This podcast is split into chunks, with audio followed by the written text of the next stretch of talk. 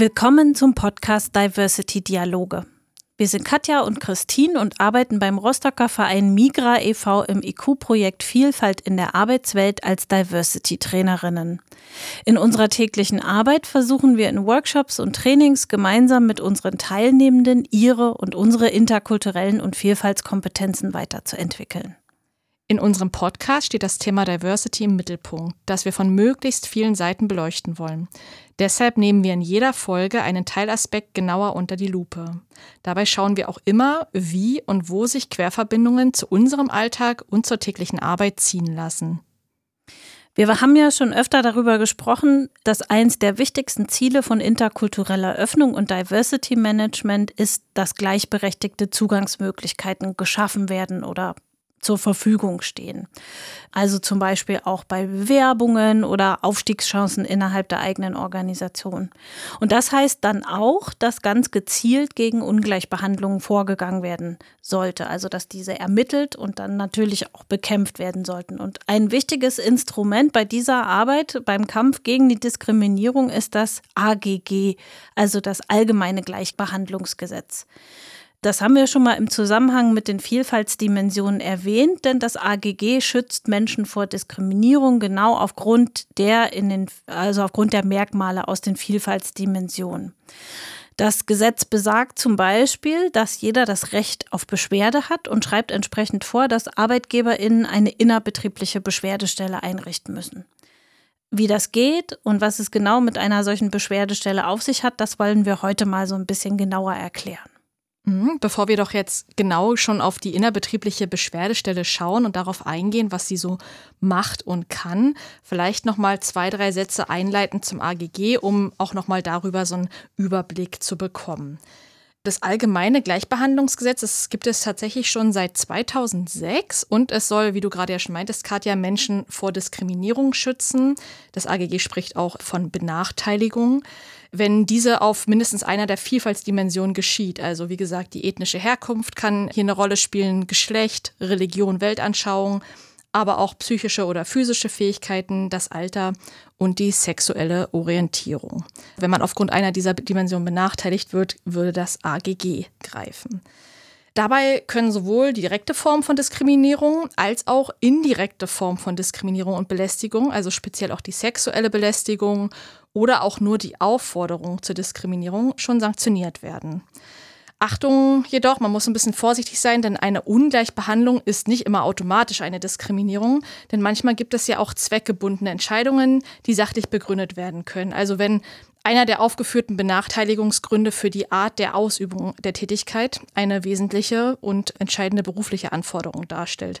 Um das vielleicht ein bisschen konkreter darzustellen, wenn jetzt ein Frauenhaus eine Stellenausschreibung macht für eine Leiterin, also wirklich nur eine Frau besetzen möchte und sucht, dann ist das jetzt keine Diskriminierung gegenüber männlichen Kollegen, sondern einfach notwendig und demnach auch eigentlich zweckgebunden und ja, keine Benachteiligung laut AGG.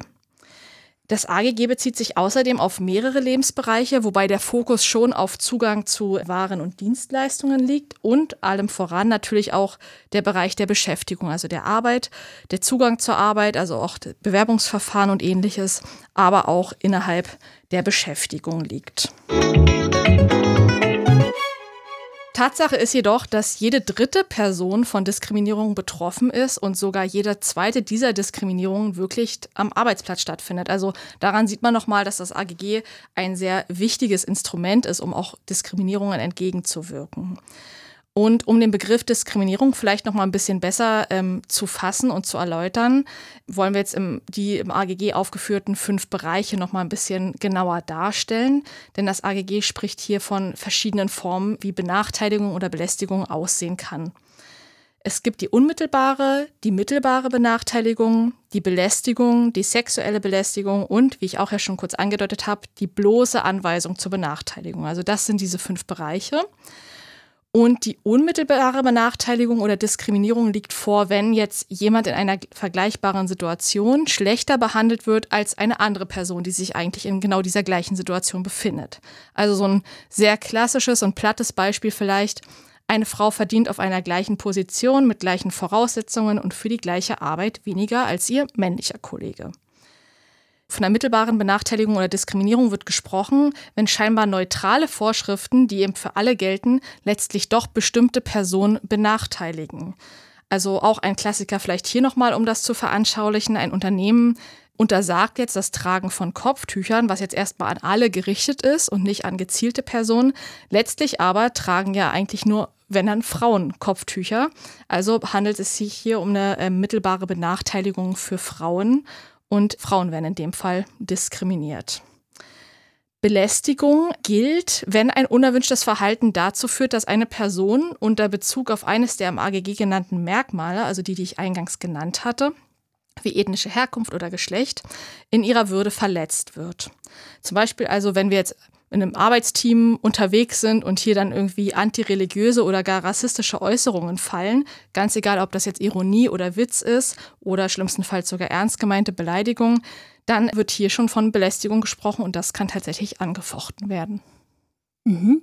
Dann hast du die sexuelle Belästigung angesprochen. Von sexueller Belästigung spricht man, wenn es zu einem sexuell aufgeladenen Verhalten kommt, das von den adressierten Personen nicht gewollt ist. Also zum Beispiel dann, wenn wir uns vorstellen, dass vielleicht ein Teamleiter gegenüber seiner Kollegin zweideutige sexualisierte Bemerkungen macht und die angesprochene Person das sehr unangebracht und ähm, unangenehm findet und also sie das dann natürlich auch in eine unangenehme, unerträgliche Lage versetzt. Nicht nur für sich selbst, sondern möglicherweise auch gegenüber ihren KollegInnen.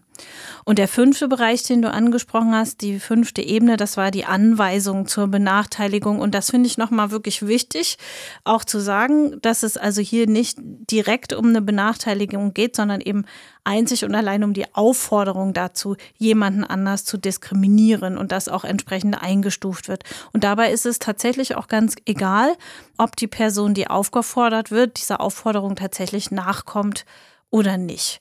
Beispiel, was man hier anbringen könnte, wäre vielleicht, dass die Geschäftsführung anordnet, dass nur die Mitarbeitenden Telefongespräche führen sollen, bei denen Kundinnen beraten werden, die einwandfrei und akzentfrei Deutsch sprechen. Tritt also eine Form dieser Benachteiligung auf, die wir jetzt hier genannt haben, haben die Betroffenen das Recht, sich zu beschweren. Das steht auch so ganz klar im AGG in Paragraph 13 drin. Und entsprechend braucht es in der Organisation natürlich auch eine Stelle und Personen, an die man diese Beschwerde dann richten kann. Und das genau ist die innerbetriebliche Beschwerdestelle. Und da gelten gleich nochmal zwei Voraussetzungen, die gar nicht unwichtig sind, äh, nämlich dass zum einen diese Benachteiligung nicht unbedingt direkt am Arbeitsplatz stattgefunden haben muss, sondern man kann sich auch über Situationen beschweren, ähm, die beispielsweise beim Mittagessen in einem Restaurant außerhalb der eigenen Arbeitsstelle oder vielleicht auf einer Dienstreise vorgekommen sind. Beschweren können sich Personen zum einen über ihre direkten Mitarbeitenden, heißt also Kolleginnen, Vorgesetzte, ähm, Arbeitgeber, aber auch äh, tatsächlich über Dritte, also zum Beispiel vielleicht Kundinnen, Klientinnen, Geschäftspartnerinnen. Mhm. Jetzt ist vielleicht nochmal spannend zu wissen, wie überhaupt setzt sich so eine Beschwerdestelle zusammen. Das ist erstmal vom Arbeitgeber eine einzurichtende Instanz. Die kann entweder jetzt aus einer Person nur bestehen, aber auch aus mehreren KollegInnen. Das kommt immer so ein bisschen drauf an, wie groß ist die Organisation und das Unternehmen und wie sind hier die Kapazitäten. Gut wäre immer zu bedenken, wenn es beispielsweise zur sexuellen Belästigung kommen sollte, die dann äh, so an die Beschwerdestelle herangetragen werden, wäre es immer gut, wenn es die Möglichkeit gibt, für die beschwerdeführende Person ihr Anliegen auch an eine gleichgeschlechtliche Person heranzutragen, wenn das denn gewünscht ist. Also das könnte man wenn man diese Beschwerdestelle ins Leben ruft, schon mal im Hinterkopf behalten. Ganz, ganz wichtig ist auch zu verstehen, dass die Beschwerdestelle nicht mit einem Betriebsrat oder einer Gleichstellungsbeauftragten oder ähnlichem gleichzusetzen ist. Dieses Argument hört man dann doch des Öfteren mal, wenn man mit Organisationen spricht, ob es denn eine Beschwerdestelle innerbetrieblich gibt, dass das gerne verneint wird, denn wir haben ja einen Betriebsrat oder wir haben ja eine Gleichstellungsbeauftragte, wir brauchen keine weitere Beschwerdestelle. Aber das ist ein Trugschluss. Also die Beschwerdestelle ist unabhängig davon. Es ist daher auch nicht so empfehlenswert, Doppelmandate auszusprechen. Also es ist zwar möglich, Aber eine Gleichstellungs- oder Schwerbehindertenbeauftragte können recht schwer zuständig sein für Beschwerde, also gleichzeitig für eine Beschwerdestelle, weil hier ausdrücklich Arbeitgeberfunktionen erfüllt werden müssen. Also es müssen Sachen geprüft und auch Ergebnisse mitgeteilt werden und das könnte mit den Interessen der Gleichstellungs- oder Schwerbehindertenbeauftragten oder auch mit dem Betriebsrat, sag ich mal, clashen und sich kreuzen, da hier ja oft auch so Schweigepflichten herrschen und eingehalten werden müssen. Wie gesagt, in der Praxis kommt es auf jeden Fall zu Doppelmandatierungen. Also das kann durchgesetzt werden oder auch umgesetzt werden. Jedoch muss man immer dabei im Hinterkopf behalten, dass das vielleicht nicht die idealste Besetzung ist und logischerweise, wie gesagt, Interessenskonflikte auftreten können, wenn man hier eine gleiche Besetzung vornimmt. Mhm. Heißt aber nicht, dass es also alles losgelöst voneinander gedacht werden muss, sondern im Idealfall klärt man auch ne, bei der Einrichtung der Beschwerdestelle, wie dann Gleichstellungs-, Schwerbehindertenvertretung, Personal- und Betriebsrat auch mit der Beschwerdestelle zusammenarbeiten. Wesentlich ist aber nochmal, dass eben, dass es für so eine Beschwerde einen direkten Zugang zum Arbeitgeber geben muss und das ermöglicht eben so eine Beschwerdestelle. Aber natürlich kann zum Beispiel bei der Prüfung des Falls, der vorgebracht wird, oder auch bei Entwicklung von möglichen Lösungen und bei der Umsetzung von Maßnahmen Zusammenarbeit erfolgen und ist an vielen Stellen sicherlich auch ganz gut denkbar und ganz, ganz hilfreich.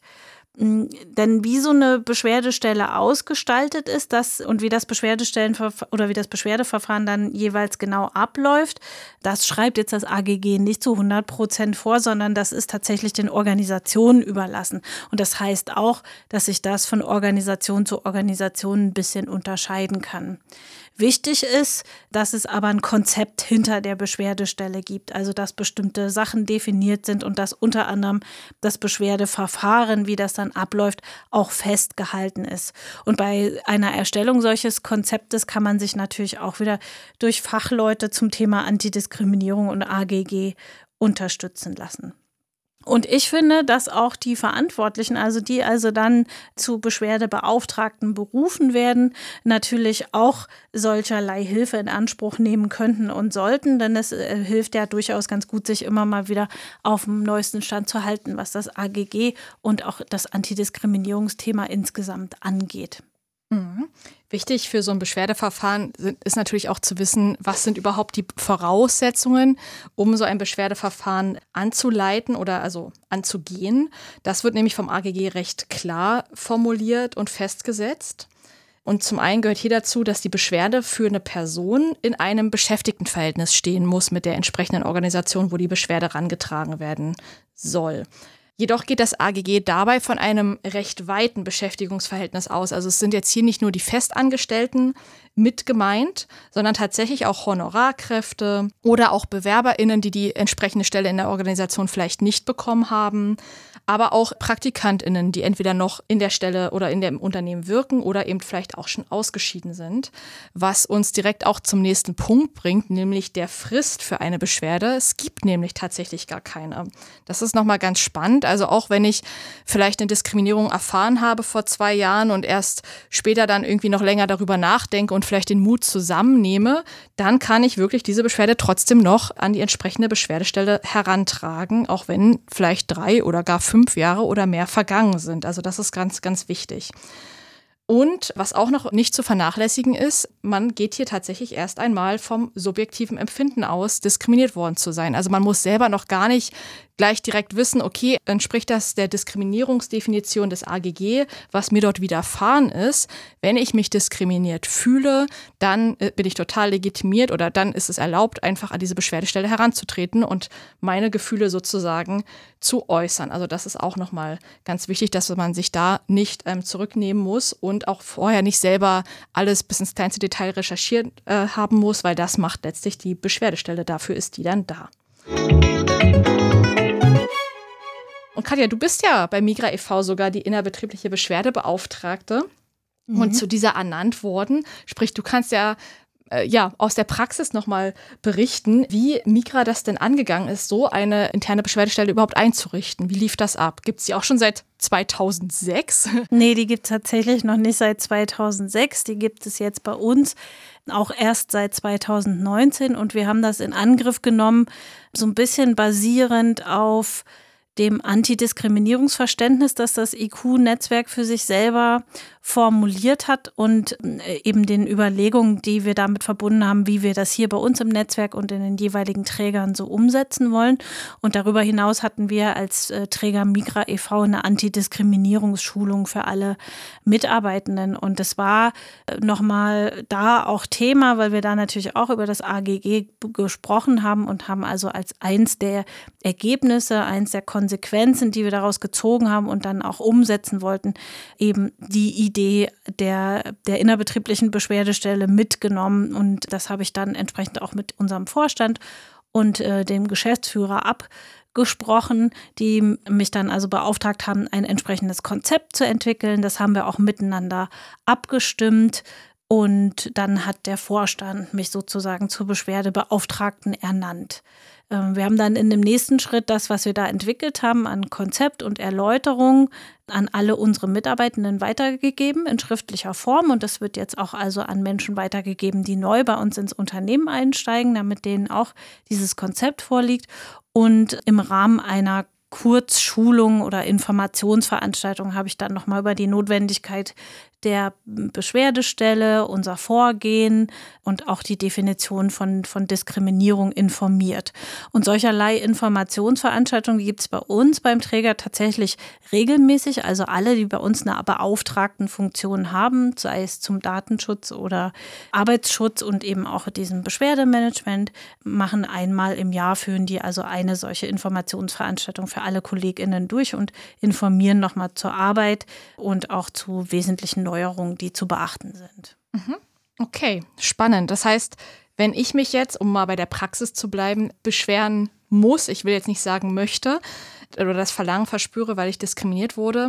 Wie würde das denn genau ablaufen? Also wenn ich mich jetzt mit einem Anliegen an dich wende, wie sieht das konkret dann aus? Ja, für solche Situationen haben wir also mehrere Schritte festgelegt, die dann durchlaufen werden. Und der erste wäre natürlich also, dass du dich dann an mich wendest und wir einen Termin für ein Gespräch machen, bei dem wir dann also auch diskret miteinander sprechen können, ohne dass jetzt unmittelbar in der Nachbarschaft noch andere KollegInnen sitzen. Und dann würde ich mir natürlich erstmal die Situation Informationen anhören und anfangen, Informationen zu sammeln. Eben zum einen von dir, die du aus deiner Perspektive das beschreibst. In einem nächsten Schritt würde ich aber auch dann die Person, über die du dich beschwert hast, zum Beispiel nochmal befragen und auch mit der Person ins Gespräch gehen und außerdem gucken, ob es zur Situation noch weiteres Material gibt. Ne? Manchmal sind, liegen vielleicht noch E-Mails vor oder es gibt andere Personen, die in der, bei der Situation anwesend waren, die auch den Sachverhalt nochmal schildern können. Und mit all den Informationen zum Sachverhalt ist es dann also meine Aufgabe zu prüfen, ob das, was da passiert ist, tatsächlich auch im Sinne des AGGs als Diskriminierung einzustufen ist. Dabei wird jetzt nicht weggeredet, was du subjektiv empfunden hast, aber es geht jetzt also darum zu prüfen, was sagt das AGG dazu und äh, inwiefern sollten jetzt auch Maßnahmen eingeleitet werden und inwiefern hast du möglicherweise auch einen Rechtsanspruch zum Beispiel. Dafür gibt es tatsächlich eine Frist. Also wir haben jetzt hier bei uns festgelegt, dass ich also zwei Wochen Zeit habe, das zu prüfen und dann das Ergebnis auch dem Arbeitgeber, der natürlich auch über den Sachverhalt informiert wird, also Geschäftsführung und Vorstand, zu informieren ne? über Sachverhalt, aber eben auch über das Ergebnis meiner Prüfung. Da ist nochmal sehr wichtig, dass ich keine Juristin bin. Also ich habe mich wohl mit dem AGG beschäftigt und auch mit Antidiskriminierung, logischerweise auch im Rahmen unserer gemeinsamen gemeinsamen Arbeit hier beschäftigt. Aber in schwierigen Fällen im Zweifel ist dann natürlich auch nochmal Hilfe durch Personen heranzuholen, die sich juristisch besser auskennen als ich. Mhm. Und die Schritte, die dann folgen, die sind gar nicht mehr unbedingt meine Schritte als Beschwerdebeauftragte, sondern tatsächlich liegen die in der Verantwortung wieder des Arbeitgebers. Das wären nämlich dann entsprechende Maßnahmen zu ergreifen, die also dann Geschäftsführung und Vorstand auch festlegen und umsetzen. Dabei kann natürlich auch ich nochmal zu Rate gezogen werden. Und anschließend wird natürlich überprüft, inwiefern diese Maßnahme dann auch tatsächlich gegriffen hat und ob die Person, also du in dem Falle, die du dich beschwert hast, jetzt auch dich wieder besser fühlst, ob das, ob das jetzt also miteinander passt. Nicht zu vergessen ist, dass wir alles, was da passiert, natürlich auch dokumentieren und aufbewahren, aber unabhängig von den Personalakten, damit das nicht also für jeden ersichtlich und immer in Verbindung zu führen ist. Das ist ja auch vielleicht nochmal wichtig zu wissen, wenn man darüber nachdenkt, ob man sich beschwert oder nicht, dass das auf jeden Fall nicht im Weg steht und man da vielleicht irgendwelche Konsequenzen fürchten müsste. Klingt auf jeden Fall alles recht aufwendig, muss ich gestehen. Musstest du denn jetzt schon oft Beschwerden entgegennehmen und solche Prozesse, sage ich mal, durchexerzieren oder wie lief das nee, bis jetzt? Ta also tatsächlich haben wir, haben wir die einzelnen Schritte bisher zum Glück nur in der, in der Theorie durchdacht. Also wir haben jetzt keine Auffälligkeiten gehabt. Das muss allerdings nicht unbedingt heißen, dass nicht auch bei uns Benachteiligung empfunden wurde. Das kann einfach auch nur heißen, ne, also du hast ja vorhin gesagt, idealerweise hat man auch mehrere Personen, die man ansprechen kann. Wir haben jetzt nur mich.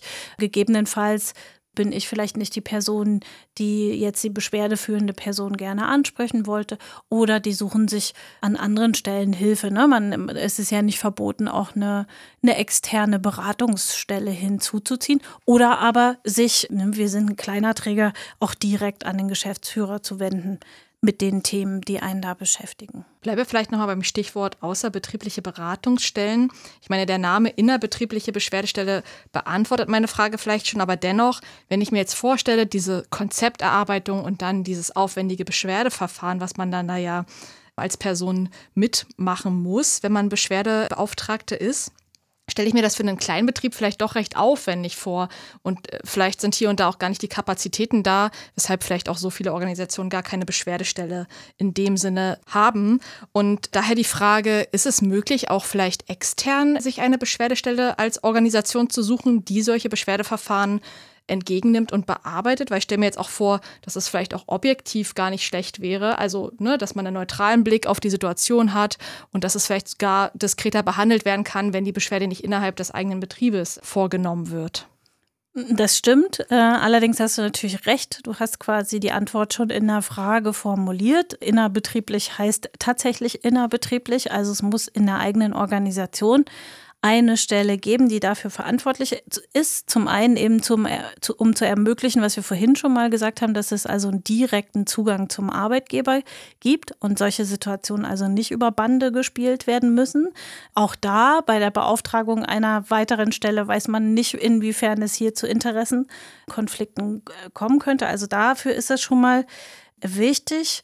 Und zum anderen, das heißt ja nicht, also zum einen heißt das, es muss im Betrieb eine Person, eine Stelle geben, an die ich mich mit den Situationen wenden kann.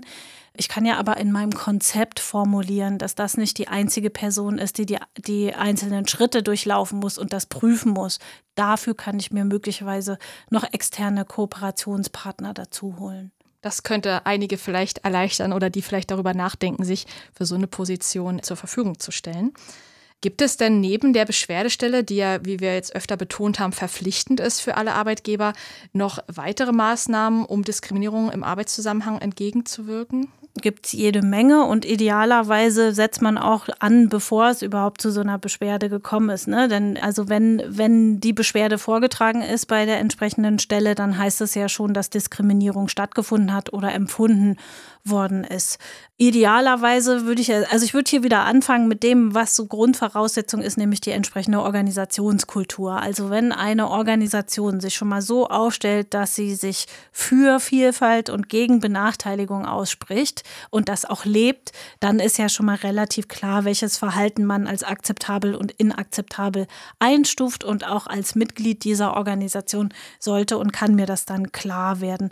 Kann das aber natürlich auch noch mal konkreter machen machen durch ganz bestimmte Maßnahmen. Das Erste, was mir einfällt, ist ganz klar zu sensibilisieren und zu informieren. Also tatsächlich auch Fortbildungen zum Thema AGG, zum Thema Diskriminierung, Antidiskriminierung für meine Mitarbeitenden anzubieten. Ich denke dabei auch an sowas wie das Leitbild, wo ich so etwas rein formulieren könnte oder vielleicht äh, ganz spezifisch, so wie wir das jetzt als IQ-Netzwerk haben, so ein Selbstverständnis zum Thema Antidiskriminierung, was vielleicht auch von allen Mitarbeitenden unterzeichnet wird. Oder ich, vielleicht füge ich auch in die Arbeitsverträge entsprechende Paragraphen ein. Es kann aber noch konkreter werden. Durch zum Beispiel sowas wie Einführung eines anonymisierten Bewerbungsverfahrens. Ne? Damit kann ich natürlich diesen Sachen schon ganz klar auch entgegenwirken. Also da gibt es jede Menge Ansätze und Überlegungen. Das würde jetzt hier unseren Rahmen sprengen und ist vielleicht nochmal Stoff für eine eigene Podcast-Folge. Zeigt aber auch schon wieder ein bisschen, naja, also sowohl bei Konzepterstellung als auch bei diesen Themen, die ich jetzt noch genannt habe, das kann man ja gar nicht alles einfach so wissen. Auch da gilt natürlich wieder, dass man sich hier Unterstützung holen kann. Und was das Thema Schulung zu den genannten Themen angeht, aber auch Begleitung bei so einer Konzepterstellung oder gegebenenfalls Umsetzung von Maßnahmen, ist natürlich das IQ-Netzwerk sehr, sehr gerne für alle, die uns hier zuhören, Ansprechpartner weil wir ihnen dann entsprechende Schulungen und Beratungen natürlich auch gerne anbieten können. Und dann freuen wir uns auf Kontakte und Anfragen und äh, kommen da gerne zusammen. Wir freuen uns außerdem, wenn Sie Rückmeldungen, Kritik und Fragen entweder zu uns generell oder auch jetzt zu dieser speziellen Podcast-Folge haben. Diese können gerne per E-Mail an striegler.migra-mv.de gerichtet werden. Und weitere Informationen zu uns und unserer Arbeit sind auf der Webseite www.iq-mv.de zu finden. Dieser Podcast entsteht im Rahmen des Förderprogramms Integration durch Qualifizierung im Landesnetzwerk Mecklenburg-Vorpommern. Das IQ-Netzwerk wird durch das BMAS und den ESF gefördert. Die Musik stammt von www.caseland.de.